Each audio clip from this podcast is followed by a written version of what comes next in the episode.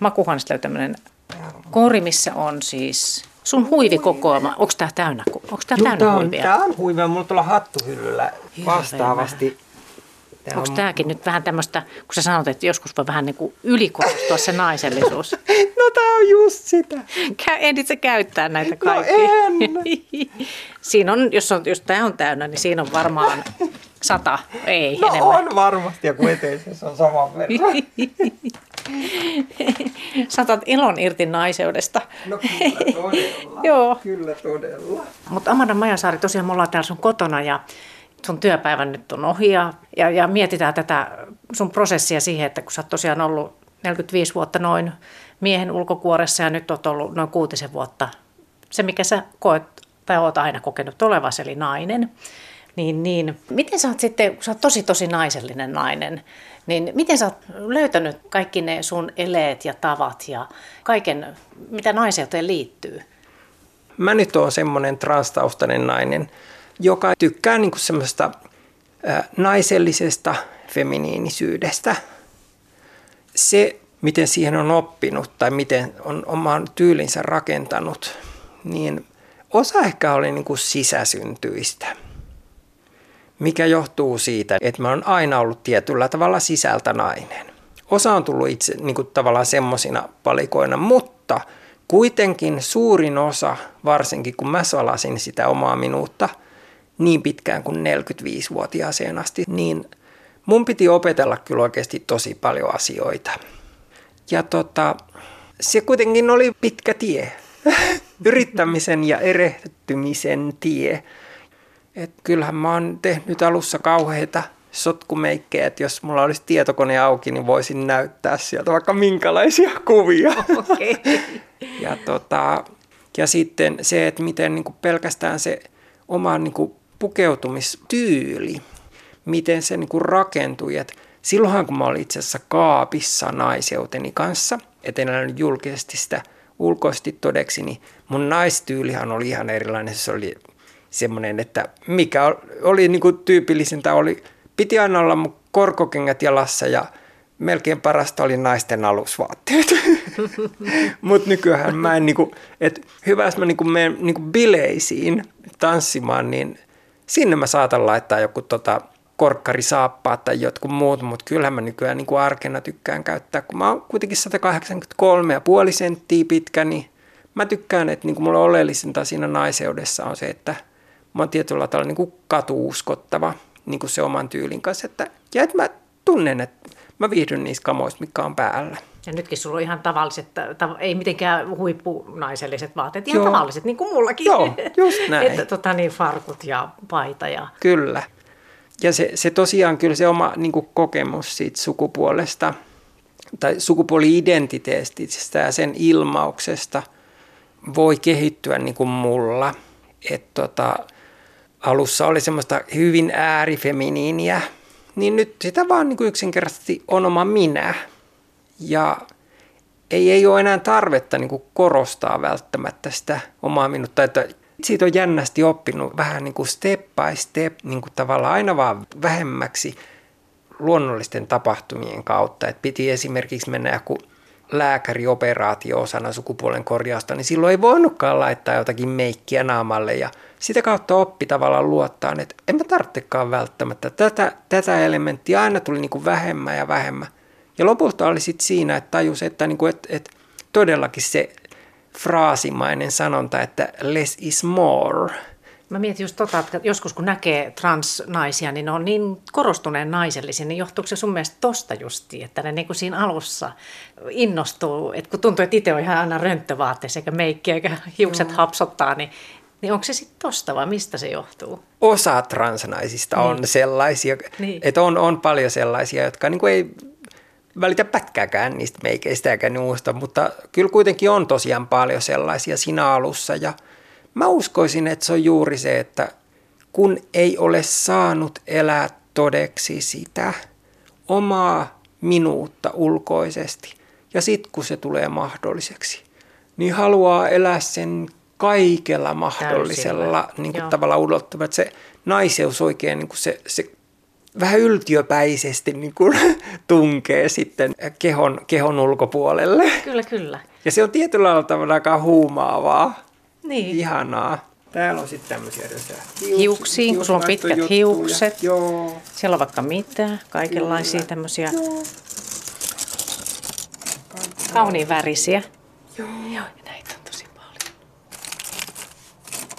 Tämä alkaa olemaan niin kuin enemmän tietoa tästä transsukupuolisuudesta, että viime vuonna tämmöisen sukupuolen korjaus näihin toimenpiteisiin ryhtyi 400 ihmistä ja arvioidaan, että tänä vuonna se olisi vielä enemmän. Ja noin tuhat ihmistä hakeutuu vuosittain psykologisiin tutkimuksiin ennen kuin edes saa mitään päätöstä. Joo. Että sitä he voi itse päättää, että, että minä haluan korjata itseni naiseksi tai mieheksi. Että se on sikäli, että tieto lisääntyy. Joo. Vai mit, mitä mieltä sä oot? Joo, kyllä se oikeasti on just tasan Niin. niin. että sukupuoli-identiteetti, eli se, että on esimerkiksi transsukupuolinen, se ei ole valinta.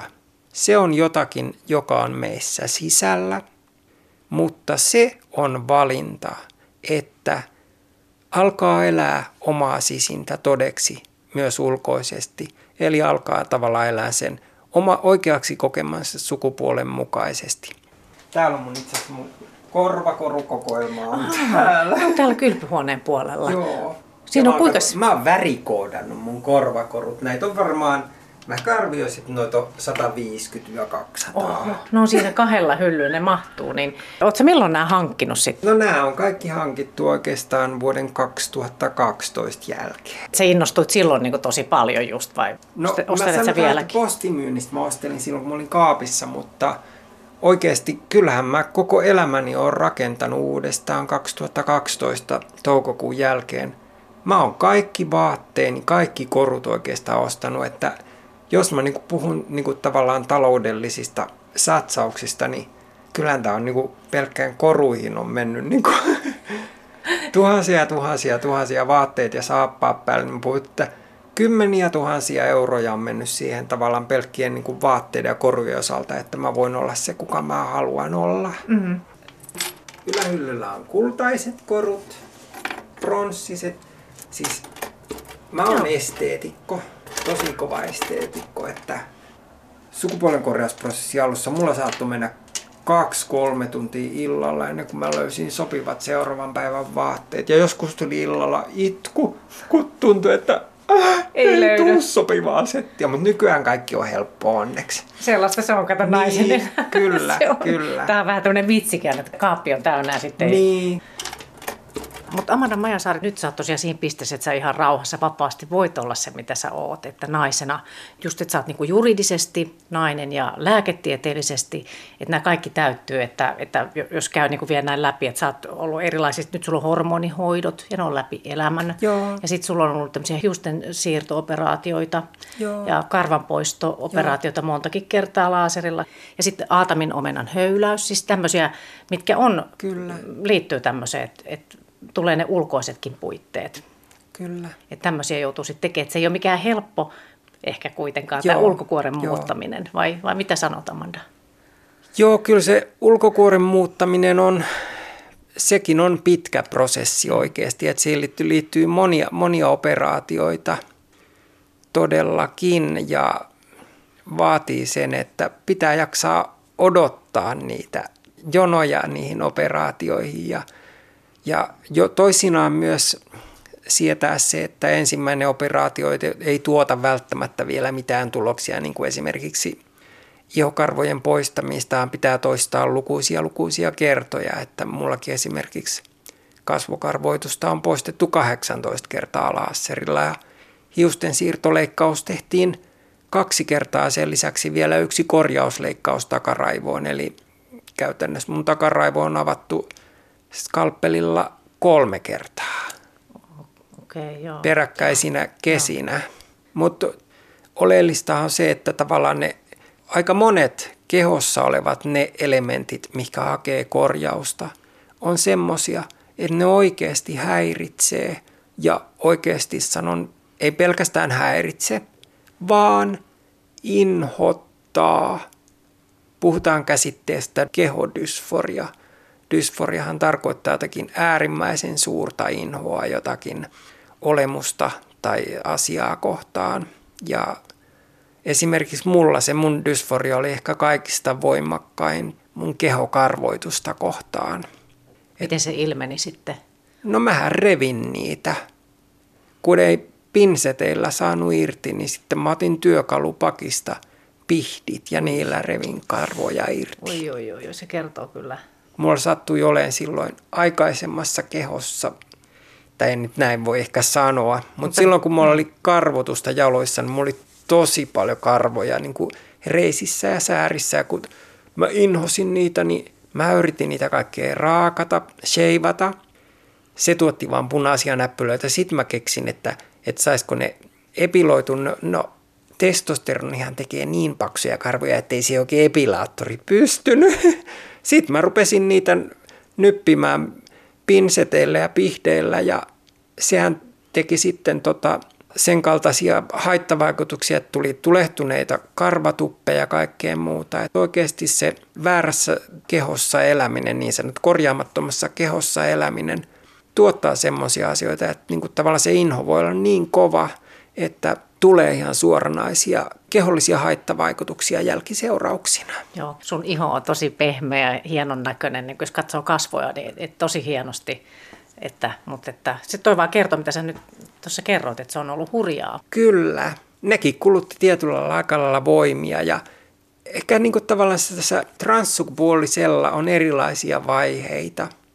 Että on se ensinnä se vaihe, se omaksi itseksi tuleminen, että tulee sieltä kaapista tavallaan ulos, niin kuin vapautuu.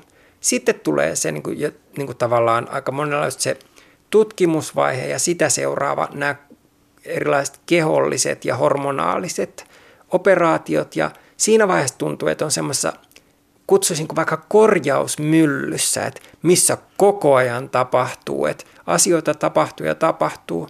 Ja siihen vaiheeseen kuuluu myös tämmöinen käsite kuin sosiaalinen transitio, mikä oikeastaan on, on niin kuin valtavan iso asia ää, tota, sukupuolen korjauksessa. Mitä se tarkoittaa? Se tarkoittaa sitä, että kun sä oot elänyt siinä tota, aikaisemmin salannut sen oman identiteettisi, sukupuoli-identiteetin, niin sitten kun sä rupeat kertomaan sitä muille ihmisille ja näkymään siinä ulkoisessa olemuksessa, niin se on, se on niin kuin äärimmäisen iso haaste, että sä yhtäkkiä alatkin näkymään ulkoisesti toisenlaisena ihmisenä, minkälaisena sä oot näkynyt aikaisemmin.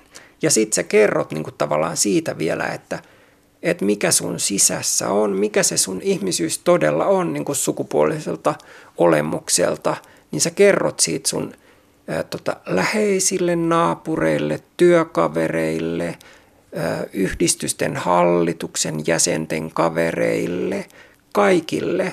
Mä tosiaan niin kuin sukupuolen korjausprosessin aikana kohtasin – satoja, satoja, satoja, satoja ja vielä kerran satoja ihmisiä, jotka aikaisemmin olin tottunut kohtaamaan mut siinä maskuliinin tota, olemuksessa. No miltä tuommoinen tuntuu, että jännittääkö ihmisten tapainen mikä siinä on fiiliksenä? No se oikeastaan oli niin kuin tavallaan, sehän oli se suurin este, miksi mä en aikaisemmin tullut omaksi itseksi – oli nimenomaan just se alitajuinen sosiaalisen transition pelko. Että mä pelkäsin, että miten muut ihmiset arvottaa mut. Mutta sitten itse asiassa, kun mä rupesin tulemaan sieltä tota omaksi itseksi, niin ensimmäisenä mä taisin kertoa sitä niin kuin ihan lähimmille kavereille ja sitten työyhteisössä toiminnanjohtajille ja tämmöiselle.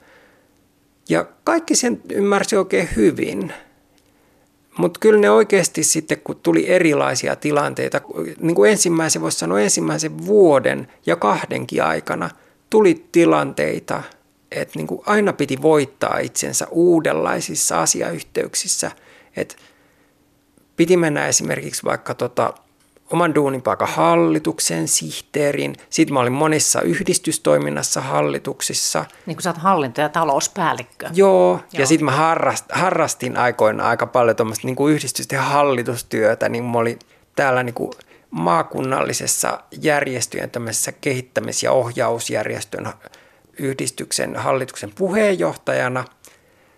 Ja, ja sitten olin myös omaista mielenterveystyön järjestön hallituksessa mukana ja niin edelleen. Niissä oli jännä, oli ihan erilainen kohtelu mulle silloin, kun mä tulin ensimmäisen kesän jälkeen ensimmäiseen hallituksen kokoukseen uudessa ulkoissa olemuksessa.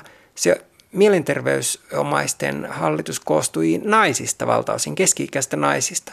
Niin muthan otettiin halaten vastaan, että voi ihanuus, kun sä oot nyt oma itsesi ja niin kuin, tosi ihanaa. Mutta sitten vastoin tämä järjestöjen tämmöinen kehittämis- ja ohjaus tota, yhdistyksen hallitus, missä mä olin jopa hallituksen puheenjohtaja ja olin ollut useita vuosia, niin se koostui pääosin keski-ikäisistä säätiöiden ja yhdistysten toiminnanjohtajista, siis keski-ikäistä miehistä. Ja kun mä astuin sinne huoneeseen sisään silloin kesän jälkeen, vaikka mä olin tiedottanut Uudessa siitä, että. Niin, mä olin kertonut, että kuka mä oon, niin musta tuntui, että mä muutuin näkymättömäksi tosiaan. Se, että niin kuin, taisi yksi ainut ihminen paikalla olevasta viidestä ihmisestä rekisteröidä mut, muut katsoi pöytään ja oli haudan hiljaista. Sitten jotkut alkoi puhua toisille keskenään. Mua ei tervehditty. Ja se oli just se, mitä mä niin viittasin tavallaan. Se oli likipitäen vähän samaa, mitä mä lapsuudessa olin niin tavallaan homofobinen pelko, vaikka nyt eihän tässä mistään homoseksuaalisuudesta ole transsukupuolista. Niin, eikä se seksuaalisuudesta saman, ylipäätään. Niin, niin. Mutta samankaltainen niin kuin tavallaan tarkemmin voi niin kuin puhua transfobia. Niin siinä meni aikaa siinä kokouksen alussa ennen kuin alkoi ehkä viisi minuuttia, että muuhun ei oteta mitään kontaktia. No on hämillään ja ihmeissään. Ja... Joo. Mutta sitten itse asiassa mä opin siinä ehkä kaikista vahviten sen, että kun mä vaan itse alan puhumaan ja olen luonnollinen olo oma itseni uudessa sukupuolen roolissa ulkoisesti, niin mä pystyn voittamaan ihmisten niin kuin tavallaan sen lämmön ja luottamuksen takaisin oikeastaan aika nopeasti. Mä rupesin juttelemaan ja rupesin havaitsemaan, että hei, eihän se olekaan muuttunut miksikään, että se on ihan sama ihminen, että sen kuori on vaan muuttunut. Ja melkein kaikki valtaosin tavallaan hyväksyi mut sen kokouksen aikana. Ja täältä löytyy sitten farkkuja täällä. Niin, on siinä. Täällä on teepaitoja, tuolla on takana toiset rivit. Ja... Just. Täällä on, Siellä on vyöitä. Vyöt, vyöt tippuu, kun avaa, avaa vaatekaappi. Siinä on vyöt. Mulla on vöitä siinä, mulla on vöitä tässä. tässä. Lisää. Mulla on tuo, vielä tuo perimmäisessä kaapissa Siinä on varmaan samanlainen ratkaisu. Monta kymmentä. Joo. Mä katson oikeasti, miksi mulla on kaikkea niin paljon. Niin. Mä oon tosi paljon käynyt kirppareilla. Se oli mun ratkaisu silloin, että kun mä halusin aivan mielettömän paljon erilaisia vaatteita, jos Joo. mä pystyn rakentamaan erilaisia tyylejä, niin kirpputorilta löytyy vaikka mitä ihania. No se on totta. Totta, totta kai mä alusvaatteet ja, ja jalkineet Joo. Ostan uusina, mutta oikeastaan niin kuin kaikki mun farkut, niitäkin mulla farkkuja on varmaan 50-80 paria farkkuja, niin kyllä ne kaikki on kirpparilta haettu. Ja keskimäärin hinta on euro tai kaksi kappaletta. Joo, täällä on, siellä on laukkuja. Pieniä laukkuja löytyy siellä. Kyllä. Amanda Majasaari, tosiaan niin silloin sä oot jo silloin, niin kuin sä varhaisteiniä se jo tiennyt ja huomannut, että tämä mun kroppa ei ole se, mitä mä ajattelen, että se on niin maskuliininen ja koit ollesi jo silloin joskus 13-vuotiaana tai jotain tällaista niin kuin nainen, niin, niin mä mietin just sitä, no sä oot asunut Vaasassa ja, ja sieltä kotosin, niin miten sun perheessä sitten, että miten se meni, kun sä tajusit, että tämä tilanne on tämä? Sulla on äiti ja muut. Joo, mulla on äiti on vielä elossa ja isä eli silloin ja sitten mulla on yksi veli, vanhempi veli. Enhän mä niille kenellekään olisi voinut ikin maailmassa sitä kertoa silloin, että, mm. että mä tota, peittosin sen täysin, mutta kyllä mä tein sitä, että kun halus se, tai se identiteetti, että se ulkoinen olemus halua, halua olla nainen oli niin vahva, niin kyllä mä silloin tosiaan säännöllisesti jätin menemättä kouluun. Ja sitten mä käytin niin kuin äitin, äitin vaate, vaatekertoja ja äitin meikkejä ja opin siinä taitavaksi lähdin usein sitten päivän aikana kiertelemään kaupungilla äidin vaatteissa. Onnistuin kuule äidin vaatteissa näyttämään 15-vuotiaalta hyvältä kimmalta. Ajoin pyörällä pitkiä reissuja kaupungissa Vaasassa tyttönä ja mutta en, en ikinä sitten uskaltanut tuoda itseäni sen enempää siinä maailman ajassa julki. Ja olihan niin kuin kaiken maailman siis hurjia tilanteita, että sitten kun äiti oli töissä isä oli töissä, niin tosiaan kun en mennyt kouluun, niin sitten tuli tilanteita, että mä saatoin vaikka niin kuin jossakin porraskäytävässä kuulla, että joku naapuri tulee, niin mulle tuli se paljastumisen pelko, niin mä juoksin raput ylös seitsemännes kerroksessa, meni vintille, vintti komeroon, piiloon, vedin jotakin mattoja päälle. Ne niin, naisten mua ei... vaatteet päällä. Tai Joo, voi voi. kyllä. Et ne, on ollut, ne on ollut rajuja juttuja. Kyllä, kuulostaa. Miten tota sun vanhemmat ja lähipiiri sit suhtautu, kun sä tässä sitten myöhemmin 45-vuotiaana sitten tämän Joo. kanssa tuli tuloskaapista? Isä kuoli on silloin, kun mä olin 18-vuotias, että isä välttämättä ei olisi kovinkaan rakentava ollut tämän asian suhteen. Mutta äiti, sanotaan, että äiti ehkä niin kuin kipuili sellaisella äidillisellä rakkaudella vain noin muutama yö, kun mä kerroin hänelle, kuka mä oon. Ja sen jälkeen äiti hyväksyi mut täysin. Ja meistä on sitten äidin kanssa – tullut oikeastaan läheisemmät kuin koskaan ennen, vaikka me oltiin ennenkin läheisiä, mutta koska mulle on tullut oleelliseksi se, että mä pystyn entistä paremmin näyttämään tunteet ja kokemaan tunteita, niin äidin kanssa meillä on niin tosi lämpimät suhteet. Sitten mun veli, mua kolme ja puoli vuotta vanhempi yläkoulun reksi tuolta pääkaupunkiseudulta, niin hänellä tuli sellainen juttu, että hän joutui kyllä, sanotaan, että melkein viisi vuotta sulattelemaan sitä, että kun mä olin hänelle veli, niin sitä, että hän ei, hän ei pystynyt käsittelemään sitä, että veljestä tuli nainen. Mutta sitten me jotenkin yhdessä sen murrettiin. Se tapahtui silleen, että sitten kun mä täytin 50 vuotta, niin mä laitoin hänelle viestiä, että – haluaisitko sä tulla mun 50-vuotisjuhlaan? Ja hän sanoi sitten, tai viestitti, että kyllä hän haluaa tulla, että hän tulee vaimonsa ja kysyy vielä lapsista, että tuleeko hekin mukaan. Ja se jälleen kohtaaminen oli järisyttävä, että kun mä pidin oikein tosi isot 50-vuotiskemmut, semmoista mulla oli siellä niin kuin sata mun läheistä paikalla. Ne oli vähän niin kuin 50-vuotisbileet, missä meillä oli kaikenlaista niin kuin kivaa ohjelmaa ja katsottiin myös yhdessä sitten tämmöinen Oulun ammattikorkeakoulun tekemä dokument, lyhyt dokumenttielokuva, mikä mun sukupuolikorjauksesta on tehty.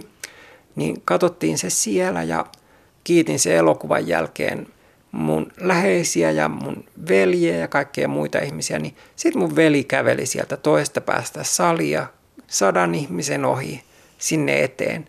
Ja siinä me me halittiin yhdessä. Oi, ja, tilanne. Ja kyllä niin kuin jälkikäteen mä kuulin, että niin kuin tavallaan siis se väki, joka siellä oli, ne, se, oli, se oli äärimmäisen liikuttava tapahtuma. Kyllä varmasti. Joo.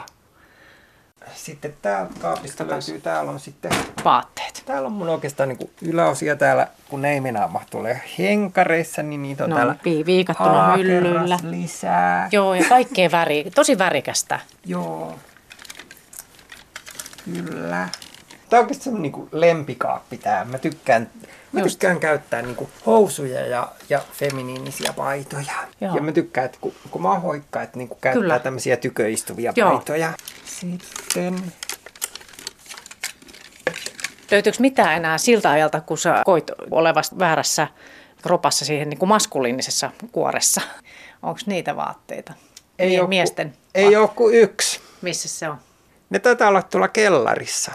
Meindelin vaelluskengät, joilla mä oon esimerkiksi maskuliiniolemuksen aikana yksin kävellyt haltimaastoissa poikkisuuntaan, en siis sitä paalureittiä, mitä yleensä jengi menee, niin yksin kulin siellä 6-7 yötä ja niin edelleen. Mä olin kova käymään Lapissa ja, ja Itärajalla kaverien kanssa, mutta joskus myös niin kuin ihan yksin tein pitkiä vaellusreissuja. Just. Teet sä enää? No nyt on, mä oon jotenkin ollut niin kiireen tämän elämän kanssa, että en ole hirveästi, mutta kyllä se on, luontoyhteys on mulle kauhean tärkeää.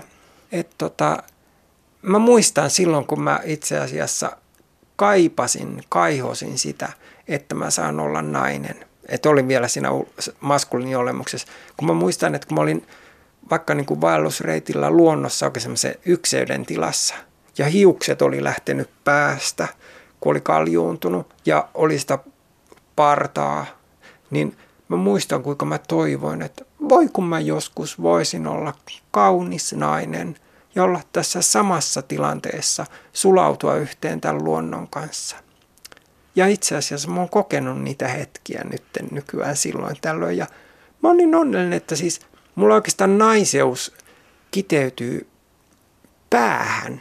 Että tavallaan mä mittaan sitä omaa naiseuttani sillä, että vaikka mä pistäisin säkin päälle, mutta kun mun pää näkyy ja mut tunnistetaan siitä naiseksi, niin silloin mä oon onnellinen.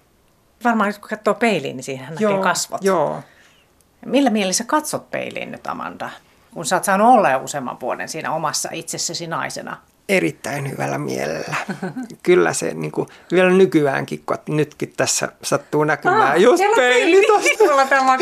niin, niin kyllä, kyllä, kyllä mä rakastan sitä, miltä mä näytän nykyään. Kun mä oon just sen näköinen, mikä mä oikeasti oon halunnut olla koko elämäni.